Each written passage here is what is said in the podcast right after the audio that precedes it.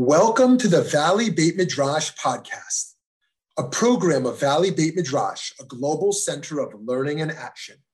We're bringing you the best in diverse, pluralistic Jewish wisdom, all with the goal of improving lives in our global community. I'm Rabbi Shmuly Yanklowitz. Let's get started. Delight today to be in uh, Paris with Rabbi Tom Cohen. It's a pleasure meeting you here. Here at his wonderful shul, Kehilat Gesher. And uh, very nice to meet you and be able to learn yes. from you. Yeah, no, it's uh, wonderful. I, have heard much about you. Thank you, thank you. So, um, so tell t- tell us a little bit about uh, Judy, uh, liberal Judaism in France today. Uh, what's kind of going well? What's what are challenges? Uh, the well, what's uh, what I can say about liberal Judaism is not necessarily it's um, uh, we're part of the World Union for Progressive Judaism, so the World Reform Movement. But often when people come to my synagogue or any of our liberal synagogues, they find that it's not quite reform.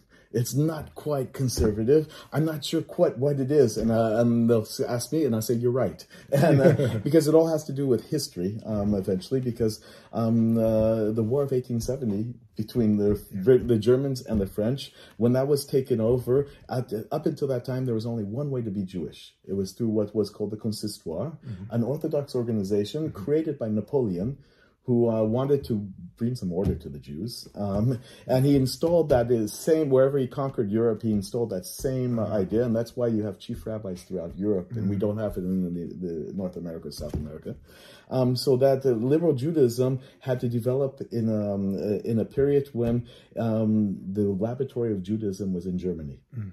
And if you did something German in France at that time period, that was the enemy even for the Jews. Yeah. And so they created a mm-hmm. liberal Judaism, a non Orthodox Judaism that was a little bit of this and a little bit of that. Today, um, when they officially could become a synagogue, the first one was on Rue Copernic. Um, in the 16th arrondissement uh, 100 years ago um, with the separation of church and state.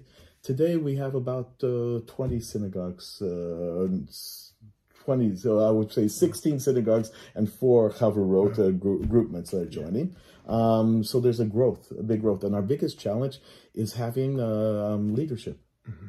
And so we're trying to solve that on different levels. Yeah. So and so, the, tell us about this new rabbinical school, for example. Well, that's part of the yeah. the plan. Uh, we created a rabbinical school. We were sending our students to Leo Baeck College in London, um, with the separation of England from the, the, European Union, it became too expensive for our little communities uh, to, to pay for our students, at least their housing costs and their living expenses. And so we decided to, to take a page out of the book of a rabbi, uh, an Orthodox rabbi who was working for the French army during the Free French during World War II. He was the first rabbi to meet the Pope during World War II as the, the Italian campaign was going on. When he came to France, he had along the way asked too many philosophical questions where the chief rabbi of the time period said, I can't put you back into a, a one of our synagogues, but there is a liberal synagogue on Rue Copernic that the rabbi is too old uh, after the war to take it over, and they put this young man in. He wanted to make uh, uh Aliyah to Israel right away. But he knew if he went, there'd be no rabbi for the synagogue. Mm. So he created a rabbinical school at his time period, mm. graduated five people. He got some teachers such as Martin Buber and Scholem, um, uh, Scholem for, for coming over because he said, I have no money, I have nothing, but I have some space and I have Paris. Yeah. So I can invite professors from Hebrew University or America to come and say, I'll let you have an apartment to live in free for a semester all you have to do is do a couple hours for my rabbinical students. Mm-hmm. And he created uh, the generation right above me of rabbis now. Um, that school closed down with Leo Baeck. So we decided to use the same thing, but now we have the technology also of internet. So half of our professors are placed here. Mm. Half of them are coming from the United States, Israel, or England um, for our students. Wow, wow. So, so in the states, there's there's been a, lo- a lot of concern around anti-Semitism in, yes. in France at large, in Paris in particular. Can you tell us a little bit what, what that looks like these days? These days, it's uh, it's calmed down, if I could yeah. use that as a term. Yeah. I use that hesitantly because we have far fewer acts mm-hmm. that are happening, but we still have now and then violent uh, violent acts. So right. over, since 2002 to today, so about over the past 20 years, 13 people have been killed in France because mm. they were born Jewish. Mm. Um, one more recently, just uh, several months ago. Um, an elderly man who was unfortunately uh, they, they they broke into his apartment and threw him out of his window. Of his Thirteen over how many years did you say? Oh, since uh, twenty years. Oh, okay. okay. Wow. so, threw him out of um, because most of the anti-Semitic acts that are happening today tend to be in private and not public. Oh, sense, interesting. Which is a, one one of the changes, um, um, but we don't have as much as we used to have when I um, it, twenty years ago. That was when it was really uh, started up. Um, when when people were allowing people to say things that Right. publicly they wouldn't have said before, Yeah. and once you allow words to happen, actions follow. Yeah. Yeah. Um, it's the what I've discovered here. Unfortunately, the the large majority is coming from the Muslim. Uh, Islamic, Il- Islamist, is that what we would say in English community? I forget now. Yeah, yeah. Um, uh, and from the far left. Um, it's not necessarily Mm-hmm. the traditional far right. There is some, but that's it's more of a pain in the tuchis Yeah, type of yeah, anti-Semitism. yeah, right. But the other one is is much more deadly. Uh, so, and then this this far left. What's the ideology there? Um, it's a it's the re- remake the world and the economy. Um, you know, so so it's it's one of the uh, it's a an ideological left that has no compromise with even their the a more regular left. Ah, I see. So it's yeah. an extreme left. Yeah. And as you know, the horseshoe effect, you know, the extremes always meet Yeah. somewhere along the line. And they have gotten in bed with the Islamist community. Oh, I see. I see. Um, so and how much of that is rooted in an anti-Israel sentiment versus well, just well, both. Uh, or that's- that's conspiracy of the- theories of Jews in control? Well, it's all connected Yeah, to uh, together and so forth. So the for in in France, anti-Israel and anti-Semitism Right. Mm-hmm. is much closer joined at the hip than maybe other places. And so I know in the States how we respond to anti-Semitism. What does it look like as a national response or as a Jewish communal response here? Um, well, well, national response. I, I can give one uh, quick. I have so many anecdotes, and I know we you don't want to hear all of them. But uh, one of them is um, w- uh, after the attack of the in Toulouse uh, against the Jewish school that was there uh, by uh, an Islamist uh, brother. So um, the uh, the the government uh, mobilized the army. And every Jewish institution in France had for about three or four months a, a platoon inside their place. I was not in yet in this uh, in my newer synagogue. I was in a small place like a bomb shelter of Israel, Miklat size, um, and I had eight uh, young French men and women who were who were stationed in my synagogue because they uh, and. And I know it's a horror. A lot of my parents uh, were thinking, why we're doing this? But I also realized if they weren't there, I would no longer have a Talmud Torah. Nobody would come. They were scared. Wow, wow. There was a, and the, the army was there. And I thought, and I said to somebody, but take a look, a hundred years ago, or not even hundred years ago, eighty years ago, um, it was the um, it was the army that was rounding up Jews and the police. Yeah. Today, it's the army and police who are trying to protect the Jews. Yeah.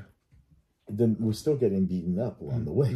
Don't get me wrong, yeah. but uh, but the the, the the the background is very different right now. Now I think you had a congregant. You said who was that? Can Yes, you tell us about? Well, um, one I had an elderly congregant, um, very discreet woman. Um, she would be horrified that I even mentioned her name, but uh, uh, Dominique, please ex- uh, forgive me. But uh, Dominique Sabrier was a, a member of my community who um, felt that uh, being a woman of a certain age, being in Paris, a large city, it was no longer comfortable for her to go out at evenings, which many people might have in other large cities around the world.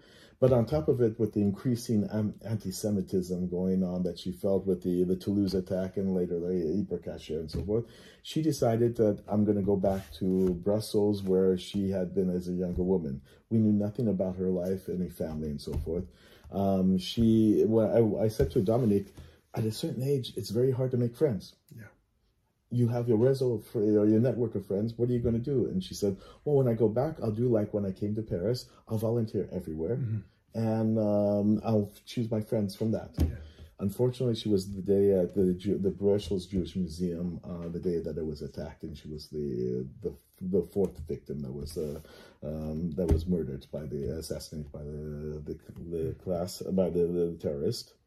Um, I went to do her funeral. Um, I met her family, and what we're sitting in here, this this bibliothèque, is partially um, the the family thought that this was a woman of words and she loved playing with words. I have this class called Lunch and Learn, where I bring a text from uh, from the Ketuvim or Nach, um, from the Proverbs, uh, from the prophets or hagiograph, and we'll study a text, and I'll have a little bit of a text with the translation in English and the translation in French, and we'll read. Uh, I'll read in the Hebrew, and then people, will, one somebody will read in one of the languages, and we'll discuss it and then take apart the text. She was the type of person who would look at it and say, the Hebrew word is X, it's translated in this sense in English and in the opposite sense in French. Uh, Why? Yeah. And for a rabbi, this is manna yeah, from heaven yeah, for us. Yeah, she was that type of person, very precise with words, and so it made sense to have to build in her her memory. Yeah, beautiful. Uh, wow. this uh, library. It's an honor to be in this room. Then, yes. Um, so um, now, so much of, of Jewish scholarship.